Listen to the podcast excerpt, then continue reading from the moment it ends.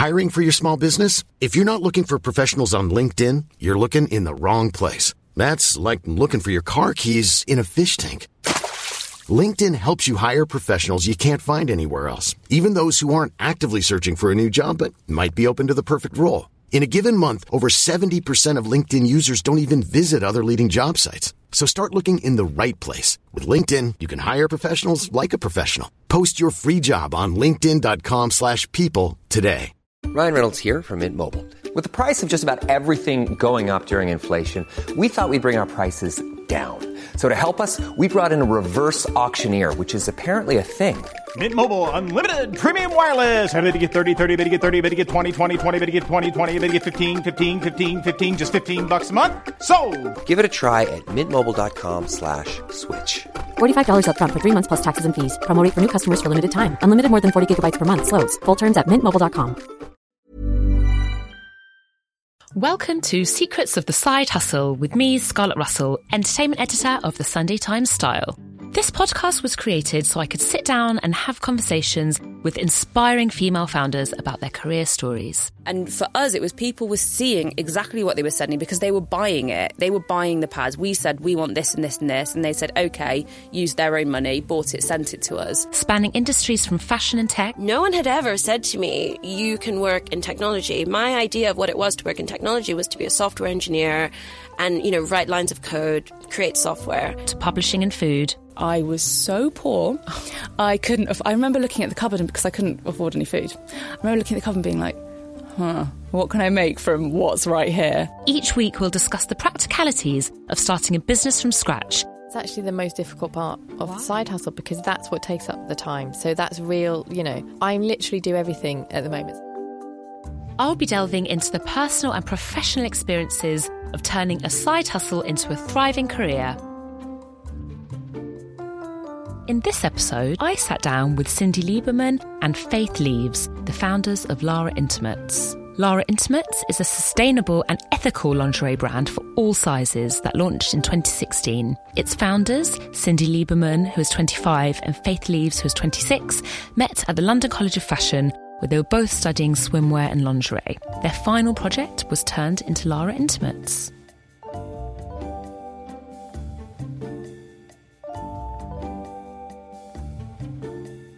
Cindy and Faith, hello and welcome to the show. Hello. Hi. Thank you so much for coming on. Um, it's interesting that this is the first time we've had two guests on at the same time. so this is great. so why don't you start telling me a little bit about um, where you're both from and how you came to meet at the London College of Fashion? Cindy, I hear a bit of an accent there. You're not from around here. No, I'm not. um, so I grew up in Boston in the States, um, and I moved to London when I was 18. And I did a, um, a fashion foundation course at London College of Fashion. And then from there, I went on to the BA Fashion Contour, which is um, lingerie and swimwear design. And that's where I met Faith. Okay, great. Yeah. Faith, what, what about you? Where are you from? I'm from Brighton, so not that far away. yeah. Um, I started an art foundation in Brighton and then I took a few years out and then decided that swimwear and lingerie design was really niche and unusual. So, yeah. And did you both want to always work in fashion? Cindy, I read that your aunt, taught, your grandmother, sorry, taught you how to sew. Is that right? Yeah, um, yeah. I think we've both been like sewing and making things since we were little. Um, yeah, my grandma taught me how to sew when I was like eight or ten years old, um, and I did want to do it all the way through high school. And then when I got to London College of Fashion, I found that sort of my skill set is sort of appreciates the product and the creative, but that's not 100% where I want to be. So I ended up doing some jobs during university in um, marketing for different startup and tech companies. Um, and then it was a good pair up with Faith because she's very creative. And the two of us kind of came together and she took over the, the product side and I took over more the, the marketing and sales side of the business. Right. Okay. So tell me how. So you were in your final year when you were give, you were paired together and you were given a project to make, and this is how Lara Intimates It came about. Between second and third year, you can do an industry placement year.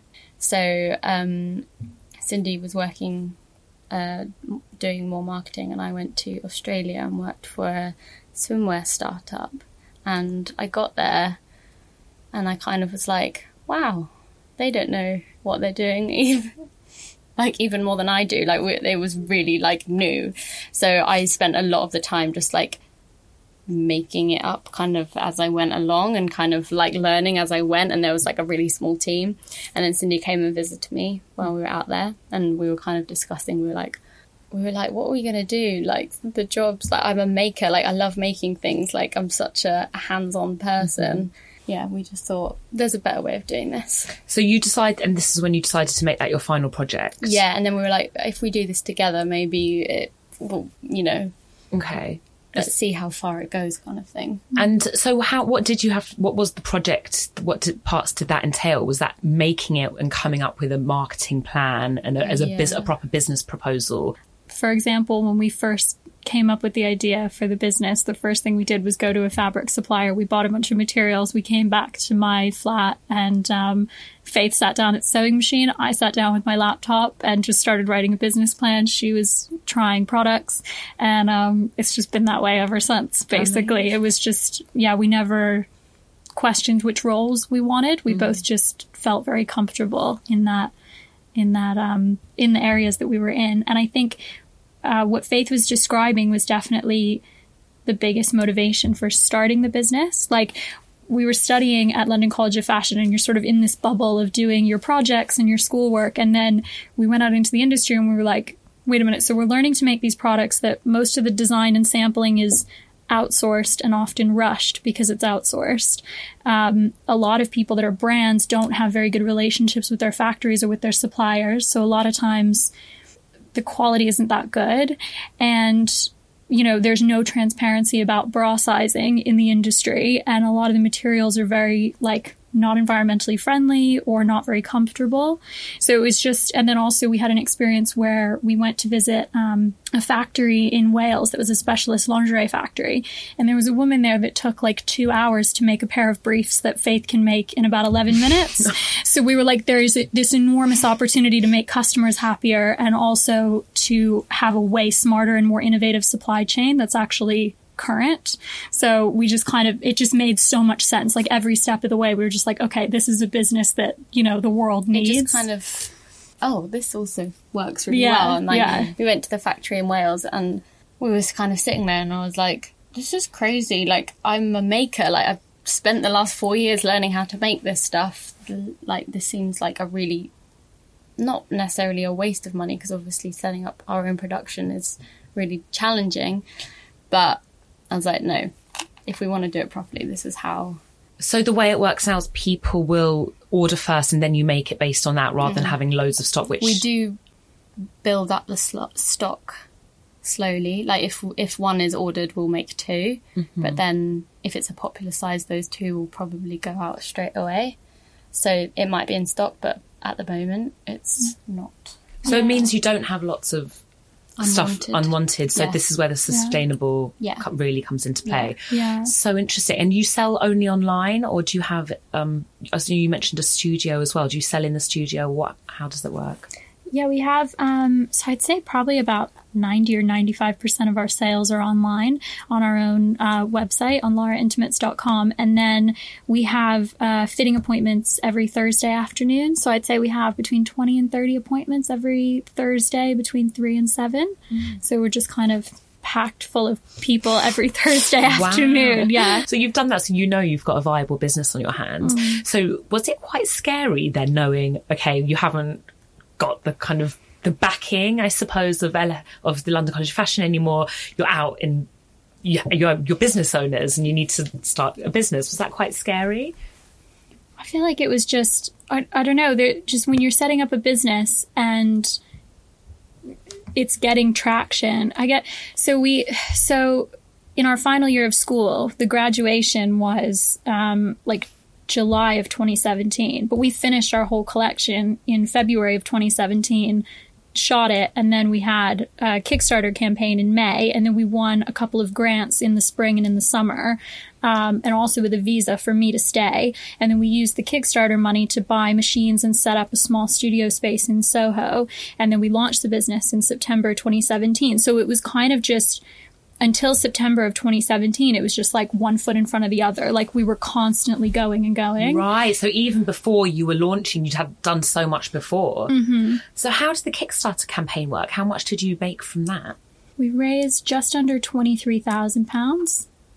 Wow, and that's just from people, from strangers, isn't it? Co- co- contributing to a fund. Yeah. It's Like, incredible. oh, you know, most Kickstarters, uh, you know, if it's a decent amount, it's normally just friends and family. And then we were kind of like, wow, we know virtually none of these Yeah. people. Like, It's kind of amazing. How and that do- kind yeah. of proves that you have a product that people Mm. want Yes, before you launch. sure. So it's quite a good way of Yeah. testing if your product is actually. And how do they find out about it? It's just a lot of word of mouth, I think. Yeah. Yeah. Yeah, And it- Kickstarter Excuse me. kind of promotes stuff that is getting seen and Yeah. people are backing it. So it kind of they want you to do well because then they do well. Mm. So they push. Yeah, it was interesting because we had this idea that we were going to be like Lara Intimates would be a sustainable and um, ethical alternative to high street underwear. We didn't want to be too expensive. We wanted to be very accessible. We wanted to be the product that you just reach for every morning. Um, but then after we launched in September 2017, we started noticing that a lot of the customers that were coming in were like 30F or 28E or um, these sizes that most brands didn't stock. Um, and it was funny because Faith and I both have like a 28 underband. So we were just like, well, obviously we're going to wear our own product. And then we put it out on Instagram. We were like, okay, what's the largest size that anybody's interested in? At the time, it was a 36E. Mm-hmm. So that was the biggest size that we did. And we just did all of the sizes in between. So then we accidentally sort of stumbled into this niche market of small back, large cup sizes that um, and we also did them in proper sizing in wireless bras that were quite supportive. So it ended up being this interesting niche and the sustainability was just sort of this like cherry on top for a lot of our customers. So it so now the business is more of a specialist lingerie brand that is also ethical and sustainable throughout basically which nobody else is really doing. No, not at all. I mean, you did mention the price just then. I would say that's possibly on the more expensive side. You know, twenty pounds, I think, for briefs, forty-eight pounds for a bra. It is a lot more expensive than the high street, but of course, it's made here. It's sustainable, sustainable. I'm sorry, um, and ethical. So presumably, that's what people are paying for. Tell me about how it, it grew then from you've launched only two years ago actually and it's this huge business. I've got something like 18000 followers on instagram. So that's pretty good but that's like a powerful as we always ask on this show about how you harness that social media power because it is so important to so many brands especially i'd say for retail and fashion. Um, and a millennial kind of audience as well. Uh, presumably, a lot of people who are buying the bras on Instagram. They're finding out from Instagram. Yeah. So, how did you, you how do you use your feed and stories to promote the brand? it's just very honest and Yeah. transparent We were quite clear from the beginning that we just wanted to show what we were up to because the studio and the factory it's really cool and like we worked really hard to make it something that yeah we were we wanted to show it off we wanted to kind of be like look there's a better way of doing it like really transparent let's show people how we make it let's show people who makes their bras and people really like it they like that they can yeah And also, we didn't have any marketing money. So, like, the cheapest, most effective thing that we could do was, like, I take my phone and I walk across the room and I look at what color fabric we're cutting and what we're sewing today. Mm. And that just ended up, like, really resonating with people. But I think as well on Instagram, there's a lot of brands that just use stock imagery or their ecom photos and they don't have anything else because their studio is just full of their stock or, you know, there's not that kind of mm. creative visual element whereas in our studio it's all it just looks really appealing i think and people like to mm. see what's going on because we show it off and i think you have models, don't you, on, on your Instagram? It's all models rather than just the product. Yeah, There's models yeah. actually wearing the product, Yeah. of models of different sizes yeah and we get shapes. so many customers sending pictures Yeah. You have your stories, don't you? That each story is a different name. Mm-hmm. Tell Yeah. me, what's that then? Um, I just started like somebody will send us, you know, three to ten photos of them in a product, and like what we find is that um, we have so many sizes that it. So if we have like three models in three very specific sizes, and then somebody in a totally different size is trying to shop on our Instagram or on our website, they don't have enough information and like visual reference to understand how that product's going to look on them. So by having the customer photos we're kind of saying, okay, if you're a 32G and you want to see what that size looks like, here it is. Like, so people really like that we post the customer pictures with the product and the size that they're wearing, um, and then kind of explain something about the product and how it fits. And it just seems to really work. And we actually get a lot of requests from people being like, hey, what size is this? This is what I wear. Do you have anything similar? Or, yeah. And you mentioned that you didn't use any of that money for marketing. So you've with the Kickstarter money, did that basically all go on actually making physically making the products and paying the factories and your um your space in Soho you said. And then at which point did you move to Hackney where your studio is now? We moved to Hackney in June of 2018. Um, so we just kind of the studio space that we were in in Soho was getting um, like renovated into something else, so we had to move out. Um, and then it was also it was only about 500 square feet, so we've moved into somewhere a little bit bigger now. Do you employ people? Oh yeah, There's six of us. Six of you um in the studio. I mean other than the factory. No. It's so the all factory's in- in the studio. It's all one space. Yeah. It's all one space. So what are the other four doing? Making the Yeah, clothes, so we've got three full time on production, and then one uh, girl that helps me full time. So yeah, there's six of us there full time, and one girl part time at the moment. Wow. I thought it was interesting. I read that you guys, um, it's a part of the four day working week. So you have Yeah. three. Yeah. Tell me about that. Um, we work four days a week, Monday to Thursday.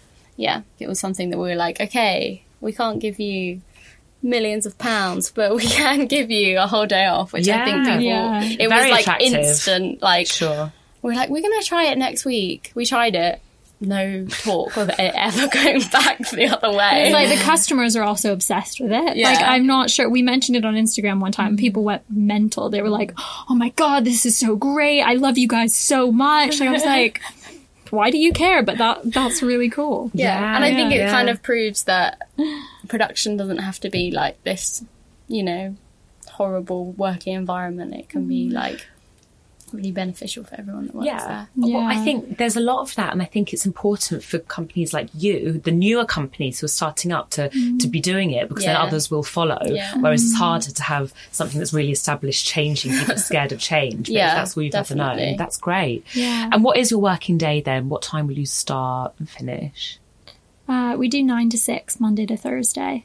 Do you feel that for you two specifically, you're always working? Um, you're never really switching off, or do you make sure you do have your, your weekend? It's hard for me because I have to have my sewing machine to kind of be working. So there's obviously other things that I can be doing, but on the whole, it's quite hard because I can't take my sewing machine home with me. But I think it's harder for you because Yeah. it's on your phone, it's on your laptop, it's you know. Yeah, I guess um, it just I try to um, just take it in waves. So if there's a big project going on, I'll work on the Friday or the Saturday or whatever, just to make sure that things are moving as fast as possible. Because you know, if we're working with people that don't work a four day week, I feel like in order to get things done quickly, I might need to answer them on a Friday. But um, yeah, I mean, I think we try to give ourselves a break as well and recognize that it's important. Um, let's talk a little bit about promotion because you did a, a really great ploy when you started. Um, you just went out and did. You had a big pink van and you went out and did yeah. bar fittings on the street. I That's love that great. you brought that up. The Yeah, busty me. bus. the busty bus. The busty bus. Yeah. That's brilliant. Okay, so who thought of that?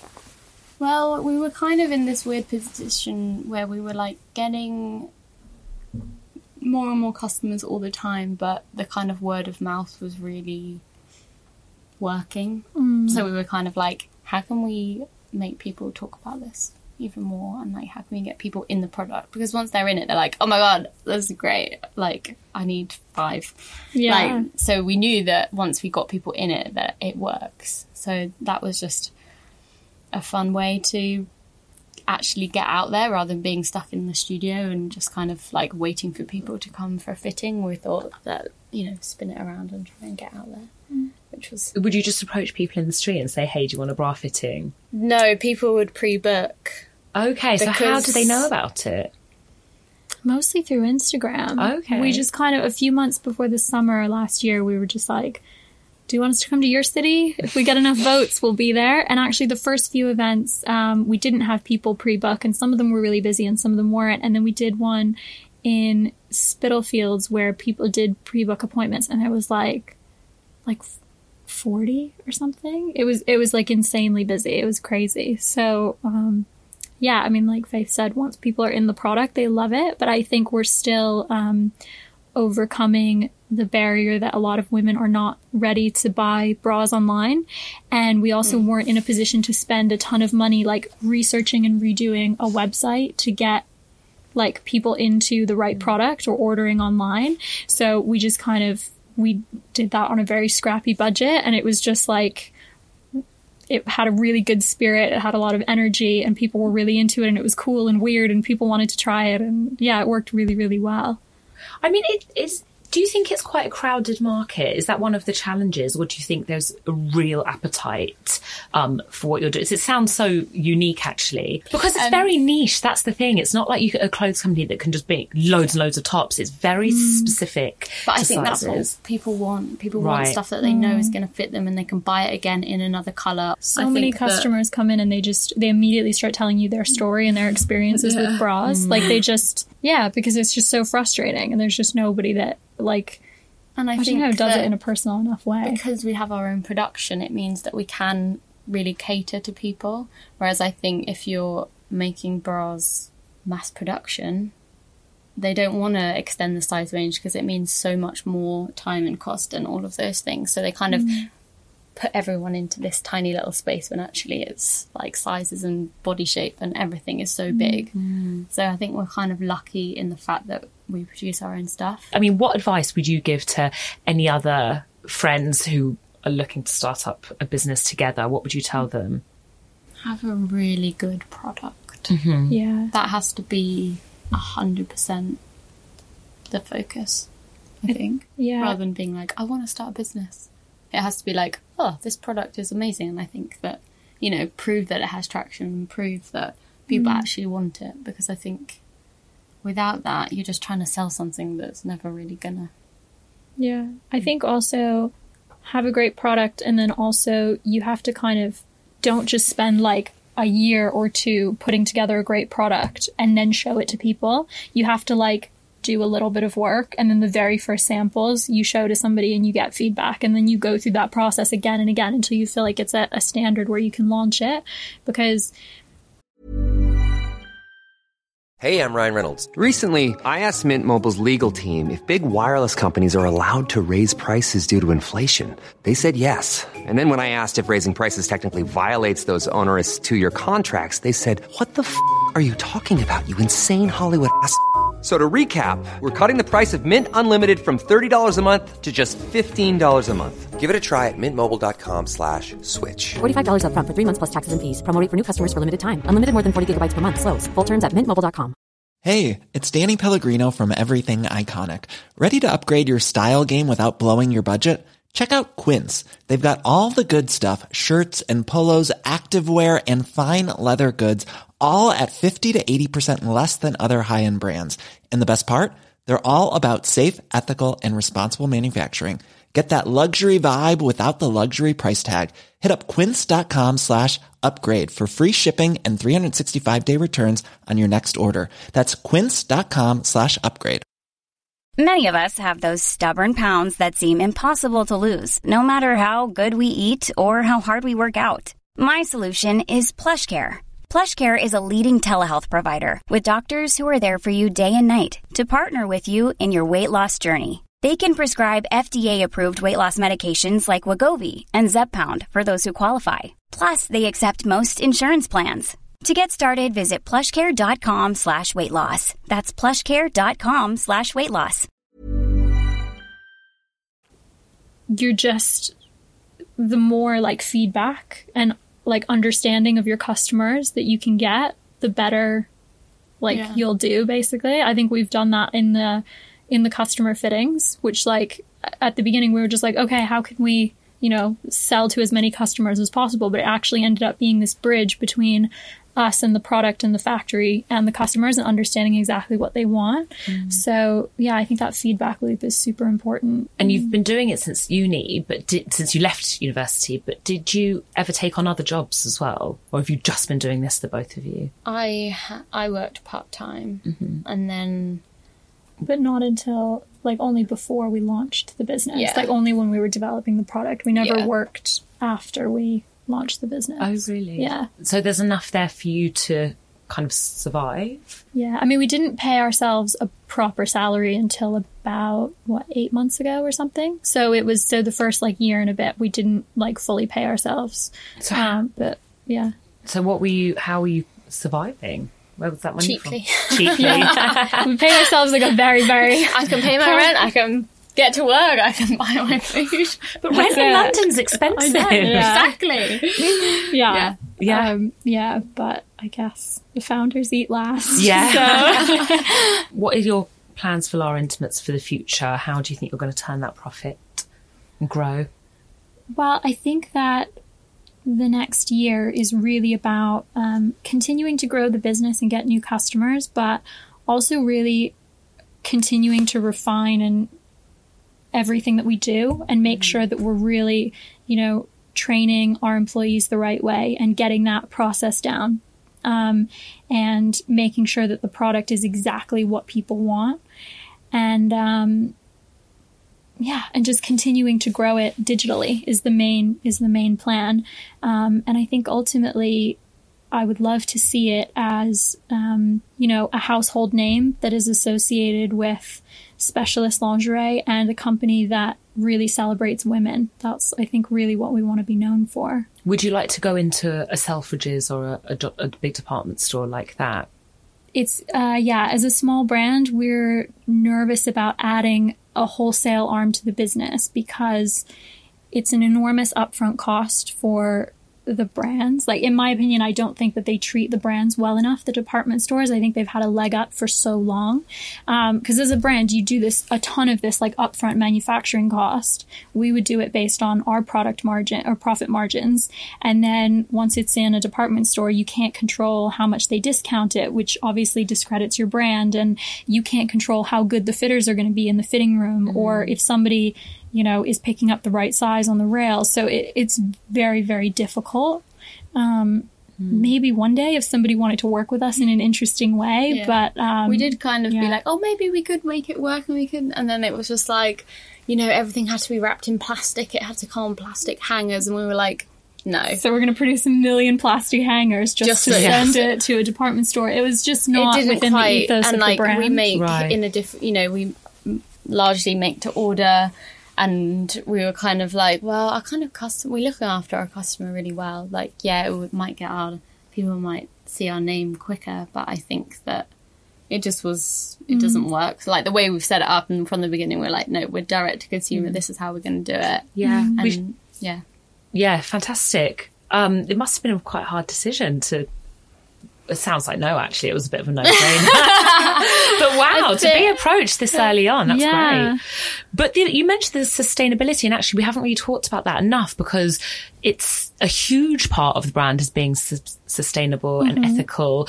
And you mentioned so the, the fact that you don't have loads of stock lying around. That's obviously fantastic, and it's actually in the materials you use as well, isn't it? Are they ethically sourced? Um, so we use dead stock materials, so industry offcuts that other brands and factories would have thrown away. We work with a supplier that sources those from around the world and then brings them back to England, and we shop for them here. Wow, how does that work? Um, it, our supplier basically used to own a lingerie factory in England, and um, several decades ago, all of his clients moved production to the Far East, so he had to switch his business model. So he started buying dead stock. so he had lots of stuff left over, and he was like, well, it's worth something. Wow. and then now mm. knows the other factories and they send what they have left on the roll. Mm. But that does mean for us, like, once the colour has been used, there's That's no it. more. Yeah. So we mm. Are cycling through the colours quite quickly at the moment. Mm. But I think people like that because then they buy a bra. They know that they like that bra and it fits them really well, and a new colour comes. They're like, "Great! I know that that already fits me, and I love it Mm. already." So, and yeah, and it works really well for production like in terms of our like our processes because then we have the same product that the whole factory team knows how to make and they just do it in new colors regularly so and then for the customers a lot of women like to have the same bra style just in loads of different colors Mm. so it makes it really easy once you find your size and your style that you like you can come back and buy it every time there's a new color that you like or every time you need a new bra Mm, And was that personally both very important to you to make it ethical? yeah yeah, it was kind of. We just thought we could do it in a better way. Like we Yeah. just kind of experienced the industry very briefly, and we're like, wait, this is wait, no, this doesn't Mm. work. There's lots of things that you're like, that's not right, and I think people have such a picture in their head now of what um, what apparel manufacturing can look like, um, and often it's a very dark sort of image. Um, you know, there's like the Rana Plaza tragedy, like that was very sad, and you know, we just basically want to create the complete opposite of all those mm-hmm. things. Like, we really believe that like sewing machinists in the UK on average are paid about seventeen and a half thousand pounds a year. It's often work that will be done on like zero hour contracts, or if you take sick days, you can get fired. Like, just really, really basic things that people need to have a a sustainable, fulfilling career. They just don't get. And I think it's really hard for us when we grew up, like we like to do sewing and, and art and creative things and we liked making products. And then to come into the industry and be like, oh, I can only have a job that is really difficult if I want to do this work. So should I go to a totally different industry? So our motivation was to just try to do everything in a different, better way. And then there's this really interesting mission that comes out of that where, um, we're about supporting women as our customers, obviously, but then the other side of that is the factory and how we're trying to make that, you know, a really aspirational job and an aspirational lifestyle. Mm. Wow. So, would you like to see your factory, which is in Hack- your Hackney studio now, would you like to see that expanding, be bigger and bigger? Is that the dream? Definitely, yeah. I think that's that's exciting for me. I think Yeah. it's like really mo- motivating, and I think that like there's loads of awesome women out there that would want to be a part of it because I think there's you know, like you said, like people, it's just not a a job that people see as much value, even though making Mhm. clothes is. Everybody needs to wear something, Mm. and it's all made by somebody. So Mm. you know, So people need to be buying this product more and more so you can afford to employ loads and loads more people. Is it all women? Do you employ all women Yeah. specifically? Oh, fantastic. Yeah. Is there anything else you do that ethically you do to push that sustainability? yeah, we've got new packaging coming. That Um, yeah. We currently have a, there's one piece of uh, biodegradable plastic in our packaging, but we're getting rid of that and moving to all um, recyclable So packaging. great. And then, um, yeah, we have, we don't produce any fabric waste um, in the studio in production. Um, yeah, there's, yeah, pretty much. I mean, the majority of it is that we source the fabrics are dead stock. The um, elastics are all made in England. Um, the garment labels and swing tickets are made in England. Um, so we just, I mean, a lot of the sustainable and ethical work, like it sounds so complicated, like it would add hours of work to every single day that you do, but it's actually not. It's just like when you first go and choose your suppliers at the very beginning of setting up your business, you Mm. just choose people that you're proud to work with and then it's done and you have relationships with them and you work Mm. with them. It's, Mm. you know, it's just everybody has their fabric supplier. We just Mm. chose to use this one because we feel good about it. Yeah. So we do always ask our guests about mentors, and I'd love for you to tell me if there is one or two mentors that have really helped shape your business and given you loads of advice or still give you lots of advice. Um, yeah, we have uh, probably the one that we work with the most consistently is a, a business coach that we have named Richard Hughes Jones, um, and he is um, he has a lot of experience um, in consulting and corporate business, and he basically works with us um, as a coach both on business planning and operational things, basically wherever we need it, and then also on communication and um, any sort of support that we need, really. Culture. Yeah. Like just the things that you probably get when you work in the industry, but obviously we haven't had that much experience working in mm. the industry as we're just doing it mm. from university. So he's really good to have somebody with that different perspective because mm-hmm. we don't have that experience. And mm-hmm. like if we're going to build a business with lots of women sewing, there's going to need to be a lot of yeah, figuring out. He does a lot of work in um, helping businesses figure out how they go from one or two people to 10 people and then 100 people. So that is sort of a daunting idea for us because we're like, oh my God, how do we organize those people? How much time do we devote to training them? What, you know, um, it's just never, it's something that we haven't done before. So he comes in with sort of that practical experience and, and coaches us through it, which is really, really helpful. How did you find him? He was um, he was like a prize in one of our London College of Fashion grants. He basically came as with uh, like coaching time uh, with one but of the then grants. we've continued yeah, we to still work, with him. Yeah, because he's really great. yeah. But you really think that's money well spent, do you, to have that industry advice? Oh, hundred percent. okay, Yeah, great. yeah. Yeah, I think you have to be really, really self aware about what you're good at and what you don't have on your team. And if something feels like, wow, this is taking me a long time to figure out, or I don't, I feel really daunted by this, there's going to be somebody out there that knows how to do it very efficiently. So you need to like go out and seek out that knowledge for sure. Yeah. Guys, that's so, I've got so much interesting knowledge there. from how to start a business. So, how can people find out more about Lara Intimate? You can go to laraintimates.com and you can shop or you can send us an email or follow us on Instagram at Lara Intimates. Fantastic. Or go in and book an appointment for a yeah, fitting. yeah, you can come in and have I like it when people fitting. come in and they're like, "Oh my god, I'm in Instagram." Like, that's the best. it's really funny. And you can ship all over the UK, presumably. Yeah, all over the world. All yeah. over, do you ship internationally as well? We do, yeah. Wow, guys, that's so interesting. Well, look, best of luck with it. It sounds like such an amazing business. So, so interesting. Thank you. Thank you so much for coming in. Thanks for having us.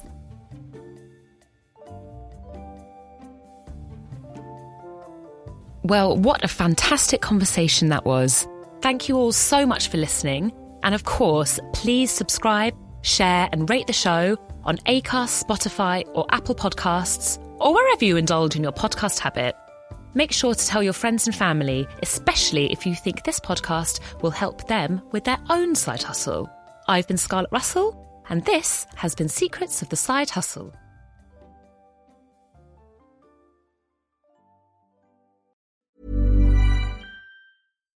Hi, I'm Daniel, founder of Pretty Litter. Cats and cat owners deserve better than any old fashioned litter. That's why I teamed up with scientists and veterinarians to create Pretty Litter. Its innovative crystal formula has superior odor control and weighs up to 80% less than clay litter. Pretty Litter even monitors health by changing colors to help detect early signs of potential illness. It's the world's smartest kitty litter. Go to prettylitter.com and use code ACAST for 20% off your first order and a free cat toy. Terms and conditions apply. See site for details. Hey, it's Paige DeSorbo from Giggly Squad. High quality fashion without the price tag. Say hello to Quince. I'm snagging high-end essentials like cozy cashmere sweaters, sleek leather jackets, fine jewelry, and so much more. With Quince being 50 to 80% less than similar brands. And they partner with factories that prioritize safe, ethical, and responsible manufacturing. I love that. Luxury quality within reach. Go to quince.com slash style to get free shipping and 365 day returns on your next order. Quince.com slash style.